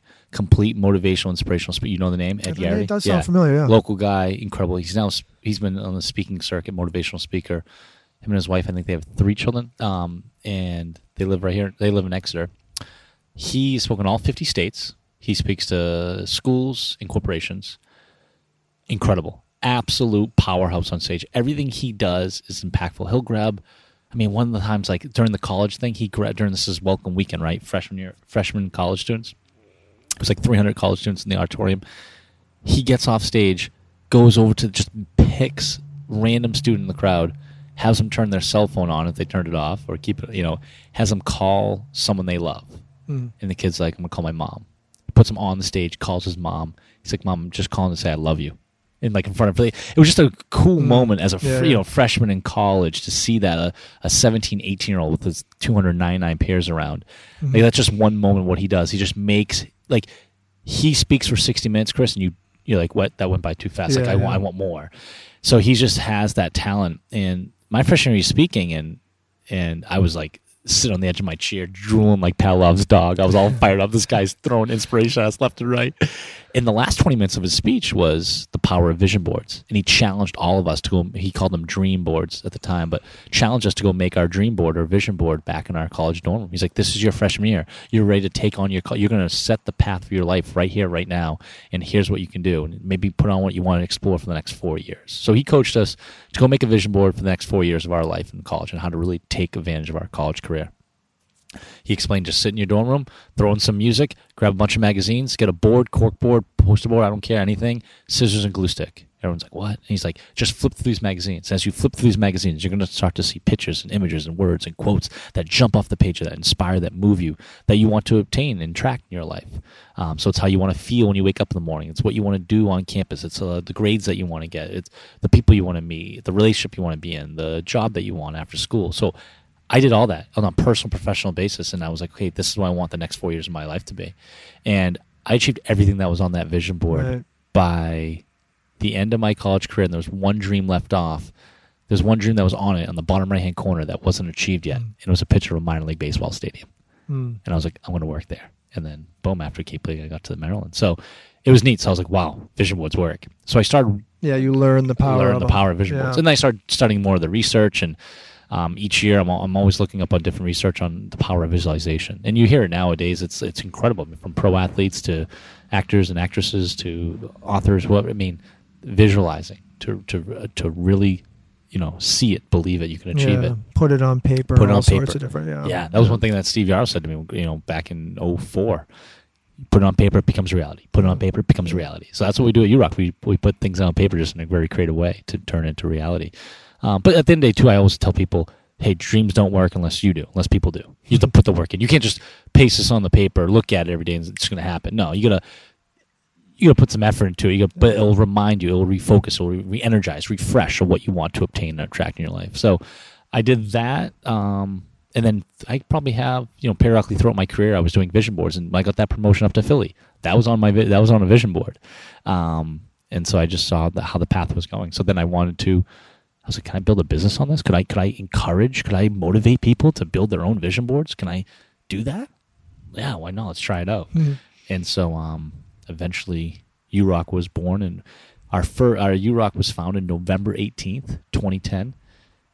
My first, I really ignited the company on January 15th, 2011, when I spoke, did a URock talk in front of 250 college students, um, ranging from four different schools, a leadership summit up at uh, University of New England, and it, was really neat to do that. And then um, I was like, oh, I'm going to go roam the country and go do motivational talks with college students. Be fired up URock talks, and then nothing, nothing Yeah, yeah, yeah. happened. Yeah, yeah. Sent the YouTube video and it got like 600 views, which was cool, but no no bookings. I was like, I should have put that on a vision board. So uh, eventually, I was like, okay. So a year went by of being in business and working in a restaurant for six nights a week. I said, okay, I got to do something, something else. And I said, okay, how, how can I make a splash in this community? How can I do something different? How can I inspire people? So I said, let's do a URock vision board party. My my vision was to have 12 dreamers. I wanted 12 people on Martin Luther King night. Always great day to dream. It was a Monday night. And I did uh, Kathy Rennington. I'll never forget. Thank you, Kathy Rennington. She's the owner of uh, City Shoes Club Boutique right there on 10 Pleasant Street in Portsmouth downtown. and she uh, she was at her old, old location, the Vaughan Mall. And she's like, you know what, Nick? 25 bucks. You can rent my uh, the whole space out when we close. So she closed at 5. I started 501. I was coming in the door with magazines, Griffey the mascot, balloons, champagne, music. And uh, I didn't have a car then because that's the one thing I did on this journey. I sold my car to start the business Yeah. too and move to Portsmouth. First thing I invested in was a thousand business cards and just hit the street running. And so I um, did a division board party right there at um, the Vaughan Mall, right there at City Shoes Club Boutique. We had 12, 12 people there on Martin Luther King Day. Right on. How'd, how'd you get them? The magazines? Yeah, no. How'd you get the, the twelve people? Oh, I actually this is cool. You'll like the grassroots marketing. I got I designed invitations, got invitations done, and then um, designed invitations. Got probably printed I think fifty, printed out fifty, and then I went to Popovers on the square there Mhm. because they had amazing chocolate chip cookies, and I got. Two dozen baked chocolate chip cookies, but I kind of wheeled and dealed. Matthew, the manager there, I was Uh, yeah, explaining what I was going to do. I was feet on the street, young entrepreneur, and I was like, what if I put him a big popovers box? Give me two big boxes. I'll put a bow on it. Look great. I'll have an invitation. What can we do here? Can make it work. I'm gonna have. I'm gonna be giving your product, getting it in the hands and the you know mouths of uh, the guests that want it. He's like, I'll give you fifty percent off, Nick. I'm like, all right, sweet. I'll take fifty percent off. Yeah, yeah. So I got two dozen chocolate chip cookies and just hit the street and just went. I picked 24 store owners to go talk to, and uh, hand them an invitation, a chocolate chip cookie right on lunch break, which was sweet. So right, because everyone these are all small businesses down there. They're all eating lunch in their back room or eating lunch at their register, you know. So there and had a conversation, probably about two two and a half hours, a few in the street. Um, luckily, it was January, so the chocolate chip cookies weren't melting or anything. yeah, right. so it was good, and uh, that's how we ended up getting uh, twelve people. Eleven people showed up when it started. My twelfth treatment didn't come until a half hour later, Mhm. Dempsey style. Came in a little fashionably late, but uh, she's a rock star, and uh, it was my neighbor at the time, my neighbor and good friend. Her name's Jessica, and so Jessica was uh, at the time she was working at two hair salons, you know, and hair salon. Talk about artists; those there's they're such great artists, but they're also on their feet for like 14 Mhm. hours and they hear more than our therapists hear. You know, they Yeah. they they hear everything. So she had a mentally, physically draining day, and I only saw her keying back into her apartment because I forgot a few things. So I had to run home during the middle of the party. Luckily, my buddy Keel and Marcus were there. I'm like, hey, just run things real quick. I'll be right back. I'm gonna run back. So I run back to the to my apartment, and I have you know. I actually had the mascot, the Griffey, in my uh, arm because I forgot him, the, the giraffe. So I got the four foot. I got a four foot stuffed giraffe, a thing of three balloons, a bottle of champagne, a stack of magazines in both my hands. Right. So I kick my door open because I can't like do anything else. I kick the door open, I come through, and then just Jessica like keying into her apartment. of a 14 hour day, feel like having a great day. And I was like, "Hey Jess, you coming to the URock party?" and she was so she, she was like, "Oh, that's tonight, yeah." Uh, and the poor thing, I never want to pressure anyone to come to a URock experience, so I just say, you know what, it's gonna be an inspirational, motivational night. If you can make it great, if you can't, no problem. I'll see what I can do, Nick. Boom, half hour later, she comes there. She gets there a half hour later, and then she starts immediately putting all her dreams and vision and goals and aspirations on paper. Like, be your own boss, turn your ideas into cash, own your own salon, the Audi, the car that she wanted to drive, a beautiful new Audi. Um, uh, the man that she wanted to find, a partner she wanted to find in her life, um, from owning her own salon to what she wrote in marker, um, Gandhi's quote, "Be the change you want to see in the world." All this stuff, and then she was the first one done, and she was like, "Boom, my vision boards." She was like fired up. Yeah. Fast forward eight months later, Chris. She's walking up Market Street. I'm walking down Market Street. I'm having more of a gray month, not a gray day. It was Yeah. tough. I put URock on hold for an incomplete year, actually. I signed a non compete clause. Went working for this advertising corporate company because I thought that was the right thing to do. I was selling digital and paper ads. It was terrible. The They were so negative. It was, oh, it was awful Yeah. and so I was just like, I was not, it was not a good place. And so she's like, Hey, Nick, you have a second? I'm like, Not really, but it's you. Well, yeah, what do you need, Jess? So we run upstairs, We're up to the second level. On the second level of her apartment at the time, this beautiful brick pillar. On this brick pillar, she's got the vision board that she made eight months ago at the MLK URock party at City Shoes. And she's like, see this? See all this? I go, yeah. She goes, it's all coming true. I said, what? She goes, all of it's coming true. Boom. She shows me the keys to the Audi that she just Wow. bought, and she shows me the paperwork that she's going to open up her own salon right in Wow. downtown Portsmouth.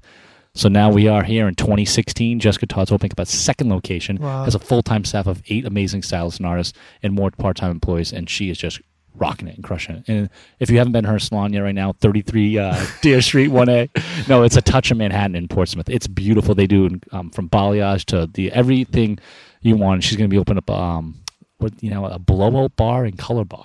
Like, Oh, cool. women- yeah, yeah. Go get your hair blown. I mean, you and I don't have to worry about that, no, but like no, we don't. you know, but it's gonna be a great money maker and a great. But the best thing is that it makes everyone feel and look beautiful, great such confidence, and they just do such an amazing job in their customer service and experience. So that's really kind of like the first URock success story, but it goes back to she put the work in, she did the Yeah. things, she put all the things in place. That vision that I just you know, one night gave her the some creative tools and inspirational space to make you know to make time for her to put her dreams out on paper, and then she made it And a reality. it. And she took it and she ran with it. So Yeah. uh, yeah. Thank you, JT. You rock. Uh-huh. So then, what do you like? Do you, you must have a mission statement? So what is like? What's URock's mission statement? To- Um, To inspire as many people as possible to live the life imagined, personally or professionally.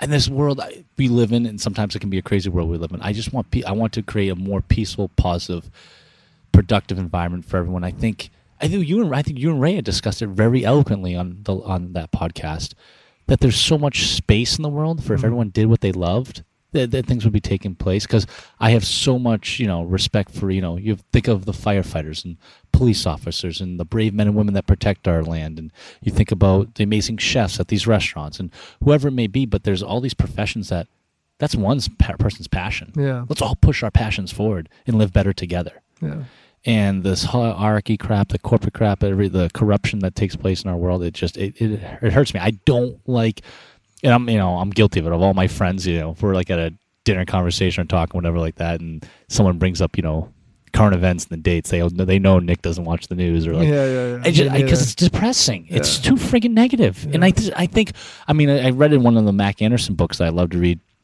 is that what if we just had a good news newspaper or a good Yeah. news news station yeah, and we just did news that was only positive because there's plenty of other stations that do all the crap and danger that happens in our world. And yes, I understand we have to know about that, but you can't just bog us down with it because it's it's the whole vision board aspect. What you put down on paper, you're going to attract and obtain. What you think about is going to happen. Yeah. So why you could So just what media puts in the world, negative, negative, negative, is kind of this. You're suggesting like this self fulfilling prophecy. It's like, yeah of course, we're all going to be negative. right Of course, the world's going to be negative. Of course, people are going to be angry and scared, right fearful. You know, paranoid. yeah. Yeah, no, I feel that's that's a good idea, and I and I hear you loud and clear. Thank you, brother. It's almost like what we need on Facebook. Like like we, we need a positive only Facebook. I know. We I, need like I, a I- a social media where there are rules. Where I'll- there are actually I'll, rules. I'll just easily just defriend block whoever if it's over Yeah. negative and over. I mean, yeah, I can't deal with I it. I can't deal. I just gotta try strive for the positive, shoot Yeah. positive, and yeah, I guess I'm guilty of being over positive or over optimistic at times, and you know, I'm learning the balance of you know it's important to be optimistic and realistic, but at the same time, hey, why can't yeah. the real stuff be positive? Why can't why can't we really create a peaceful, positive Why place? can't real be positive? Yeah. Yeah. So I guess every time you rock, I mean, let's let's uh, you know, every time we do a URock party, a URock experience, I want to make people feel good. I want them to walk out there feeling inspired, feeling empowered. I want them to feel say, "Shit, I can take care of. I can create the life I want to live, or I can do this, or I Mm. I can make a better space for my family, or spend more time with them." You know. You know, I worked with a CEO probably a year and a half ago. Probably made sure he was making about five hundred thousand a year. What if he made four hundred thousand a year and spent the time that he was at work with his family. Yeah. Would it make that much of a difference? Yeah, it would make a massive difference. Yeah, hundred thousand less in your bank account, but think all the memories you'll have in your Yeah. in your your mind, heart, and soul. So So happy, healthy kids. yeah, exactly. And that know their- engagement. that know their, Their parent. parents are involved and Yeah. engaged. You know, so like that's that's what's big to me. So it, it's I have a huge big picture of it, sure. Um, I, that and that's one reason I started. And I also started because I wanted URock to be. I have this vision, Chris, of hiring 29 rock stars to push this mission forward. Mm. The 30 of us all doing this together and making each pocket of the place that we go uh, a better place. but I want to be the happiest, productive, peaceful, fun, enjoyment place to work.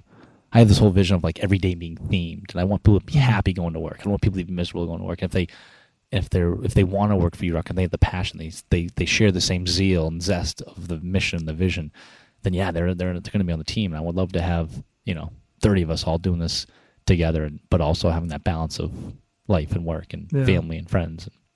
So, yeah, I've uh, and I had to. I had. I mean, my I had uh, no capital and no investors when I started this dream, and it was just you know I had a grand vision, a big heart, and a work ethic. Yep. I said I got each day I got to hustle, grind, make it happen, and you know it's it's been it's been quite a journey. But I've had a lot of um, great people in my life supporting me. That's another thing I think for people out there that want to achieve or go after something or chase their dream. Surround yourself with positive people, positive places, and positive things. You have to eliminate some of the negativity. And if there's people that are, don't believe in you and don't share that vision or or, or neg- block them out, Yeah. put them on ice. And Yeah, they, they yeah. could be a loved one, they could be your own father, mother, they could be whoever. Yeah. You might just have to block them out. It's tough, but you gotta. I'm kind of learning that too yeah, in the last couple of years. right. It's like like the the power of positive um, thinking, actions, and surroundings. Yeah, Yeah. yeah, absolutely. It definitely is real, and if it, if nothing else, it's it's real for something that's very real, which is just your mood. Mm. You know, your your your psyche, your- just Mm. your happiness, your emotional state, right? which is Yeah, you know, why we why would we be motivated to go do stuff if we didn't have a positive emotional state? You know? right, right. Think about well, look at the surroundings we're in right now. Yeah. Right. I mean, this is beautiful. We're in. Is this Madbury? This Lee? Madbury, Miss yeah. Madbury, Yeah, Madbury, yeah. New Hampshire. Literally surrounded by trees. literally surrounded by trees, nature, ball field. We're sitting in center field. We have a couple of nature flies flying around us, which is fine. Little bug bites, but it's all good. uh, dude, this is incredible. Thank you so very much. This is awesome. So who who is your like who do you um have you named your target market, your target audience? Because it's anyone in the world. It was anyone in the world, and now I think I just want to. Fo- and it's funny because everyone's like, for years, what's your niche? What's your niche? What's your niche? What's Mhm. your you know? And I didn't have one. I was like, you know, I, I remember, you know, when you have like, you have one of those networking ex- events where you have to, you know, go around. You have sixty seconds to talk. You have to like say, Your "I'm Chris elevator pitch. Yeah, elevator Yeah. pitch, right? So I always want to try to be different or stand out or do something right. Be that uh be that big canker tooth or something like that. You know? Nick, Nick at night. and do a Nick at Night stick for sixty seconds. So I just be like, you know, it's seven in the morning. People are just drinking their coffee. People are barking their elevator pitches. People are stuttering. People are you know nervous. Understandable. I was too, but I was just like, I just got up there. and said, show of hands, real quick. Anyone have dreams, goals, aspirations, visions, things that they want to do in their life, personally and professionally? Raise your hands. Everyone's hands. So I, I go, great. I work with all of you, and so it kind of like got their attention real Yeah. quick, Yeah. and then I go into a quick elevator pitch for thirty seconds. But now I really, really think as I'm heading on to year six of URock, five years in business, got to put the business on hold for one, and going into my 35th year of living, I want to focus on the youth. I want to focus on um, middle school students, high school students, college students.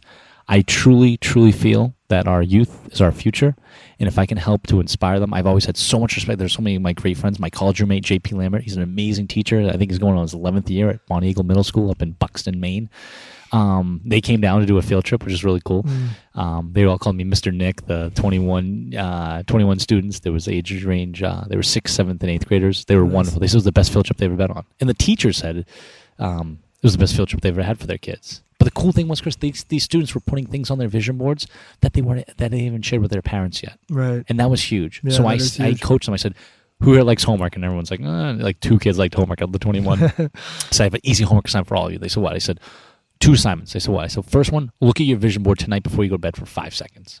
I'm like, oh, okay, I can do that.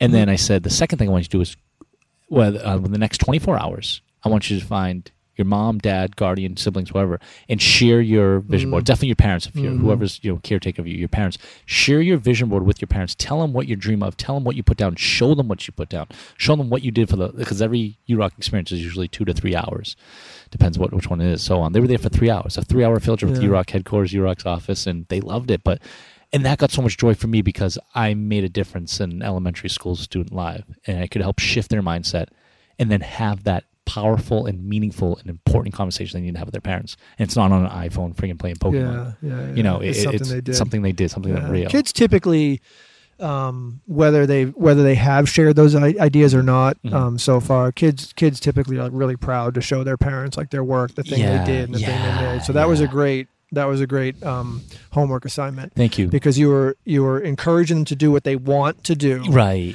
They want their parents to be really excited about it and proud of them. Mhm. And it's so personal. Yeah. That's why that's Yeah. so cool because Yeah. their vision board is so per- personal. Personal. It isn't just like, you know, well, they gave me an assignment to draw a whale, Right. and Good look, point. I drew this whale. Good How point. good do you think my Right. whale is? And Yeah. of course, like, oh, Parents that's the best yeah. whale I've ever seen.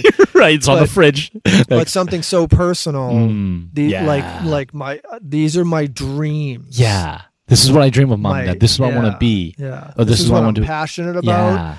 You know, Yeah. these are things are what I'm passionate about, Right. and these are my dreams, and this is what I love. Yeah. That's huge. It was huge, and I, and I also talk, Awesome. coach them on like, how do you want to feel when you wake up in the morning? Do you want to feel happy? Do you want to feel energized? Do you want to feel safe? Do you want to feel accepted?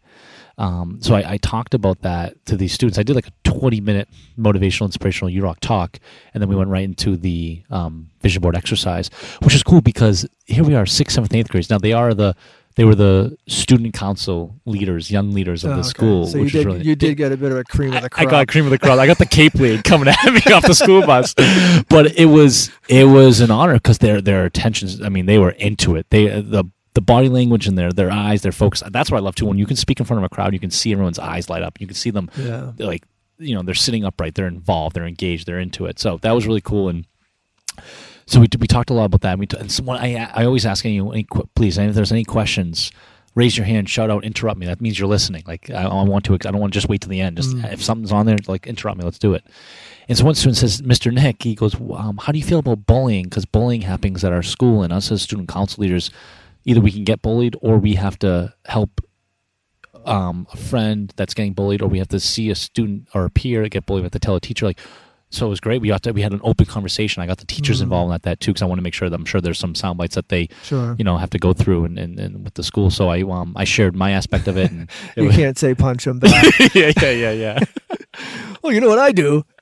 Teacher's like, "Eh, no, no, no, no, no, no, no, no, no, no. Throw a glue stick. Mr. Nick has to go now. yeah, yeah. Luckily, I wasn't a fighter, you know.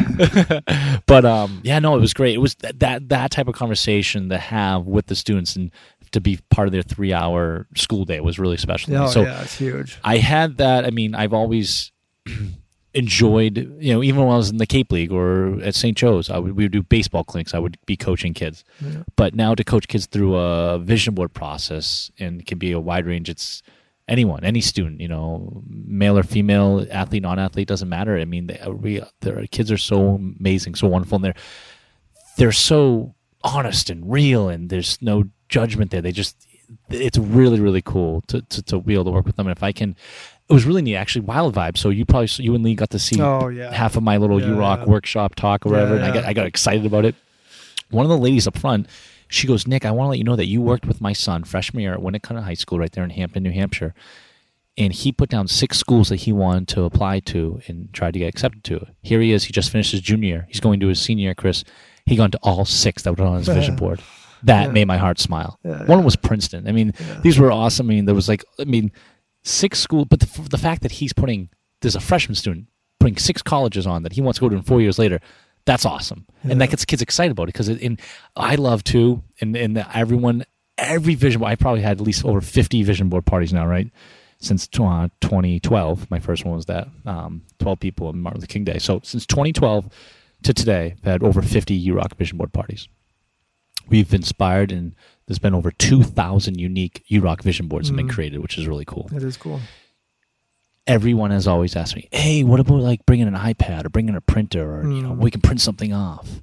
and I love that. I respect because that means that means they're into it and they're thinking of new ideas yeah, for, to expand the brand, which I totally appreciate.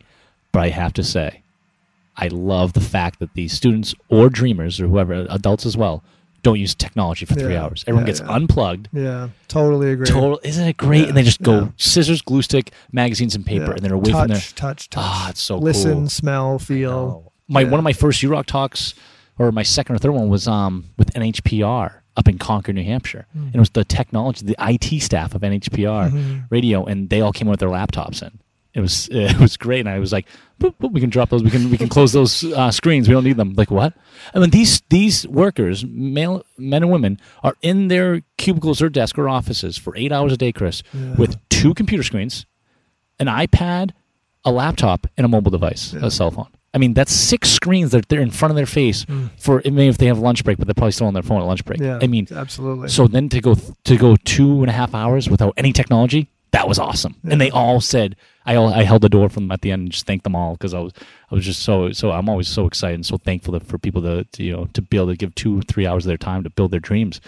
And I just thanked them all. And they said, "No, thank you, Nick. That was the best. Ex- that was incredible. We needed that." So That's awesome. thank you. Yeah, thanks Let me share. So that's Yeah. it's evolving. Things happen. This whole the URock networking experiences that we do now, the last Wednesday of every month at the URock office. We just started that. We just did our fifth one, um, but that's something I never had in the business plan. I never had in mind. It's just things. The best way to stay in business is just stay in business. Be in business. Bat flying over us. Yeah. Is that a bat? Yeah. Was it? Yeah. It wasn't. That's not a baseball bat here, fans. That's a real bat That's a with baseball wings. bat. That's fantastic. There it is. Love it. Yeah.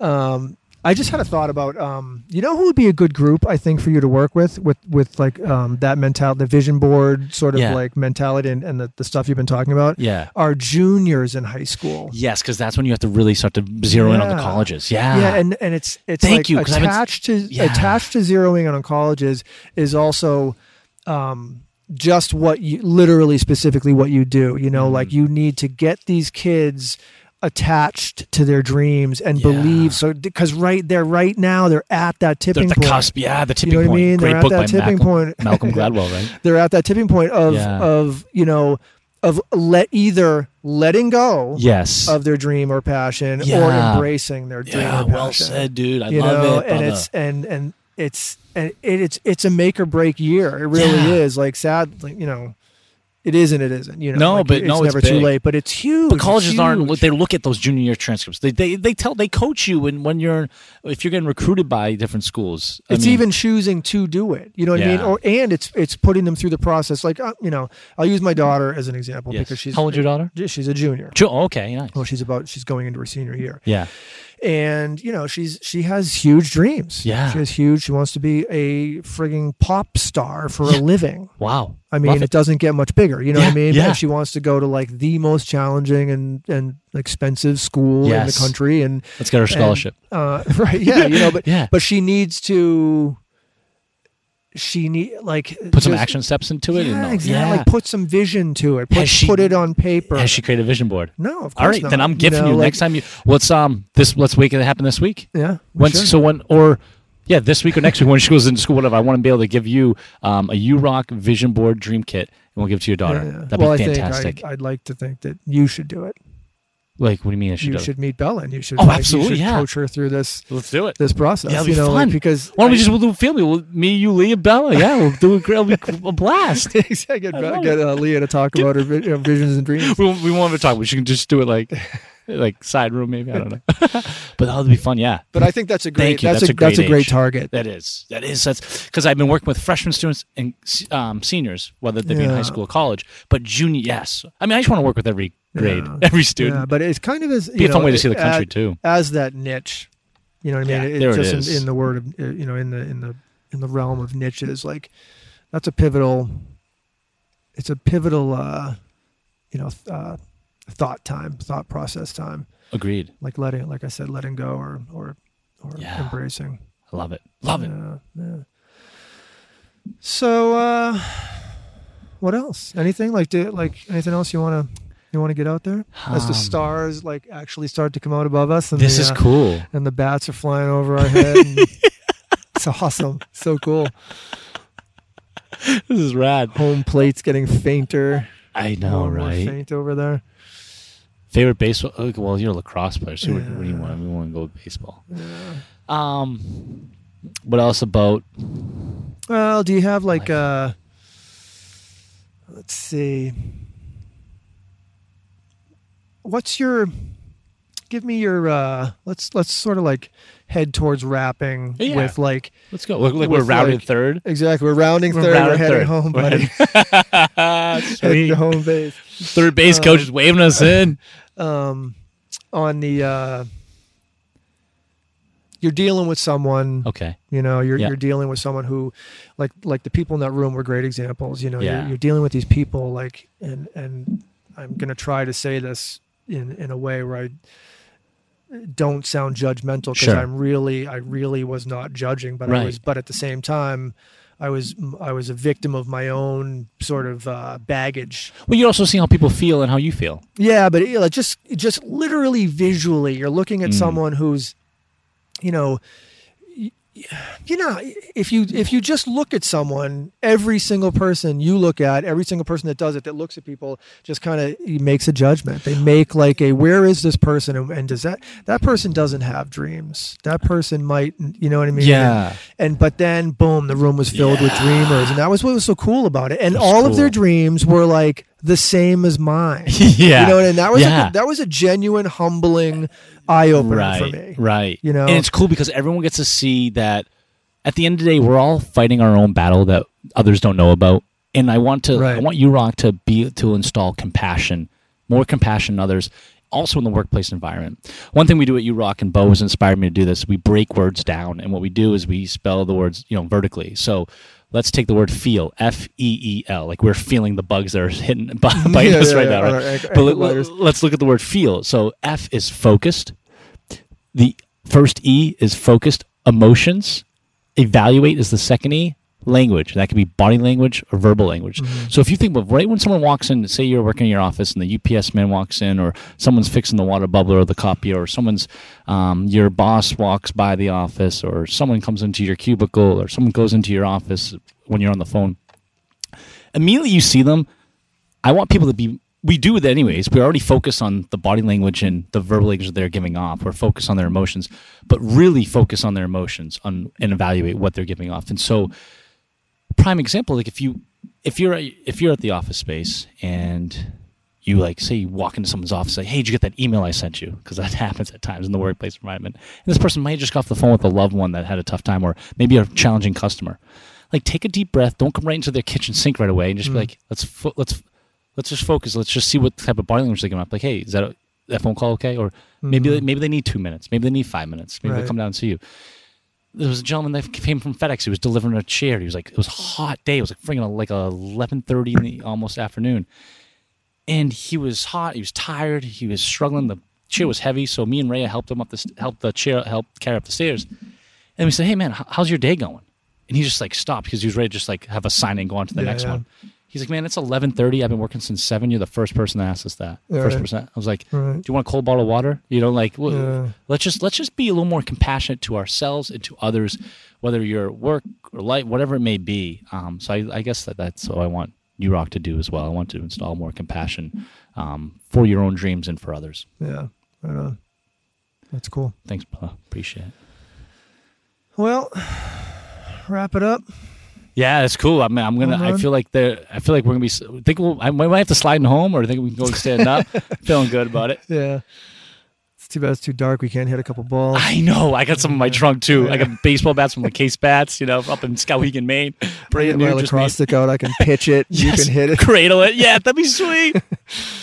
um, well all right man um, you're doing great stuff Thank you. I appreciate you really it. Are Right back at and, you. Uh, and your, your your business model is amazing Thank you. uh, if more businesses were like this wouldn't it be cool Yeah, wouldn't it be cool? You Well know? said. yeah so it's Oh, um, yeah keep it up thank you, man. I'm so glad we Uh, connected. And you know, the best part is, Chris, we just got started. I know exactly I'm excited Yeah. to collaborate because that's another thing we at URock. I always said, and I put in the business plan: don't believe in competition, believe in collaboration. yeah totally Let's all work better and live better together.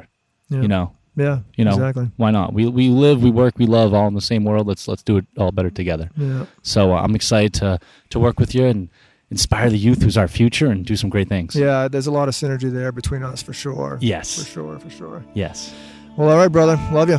Love you, brother. Thank you so much. All right. High five. Until next time. Peace. Peace.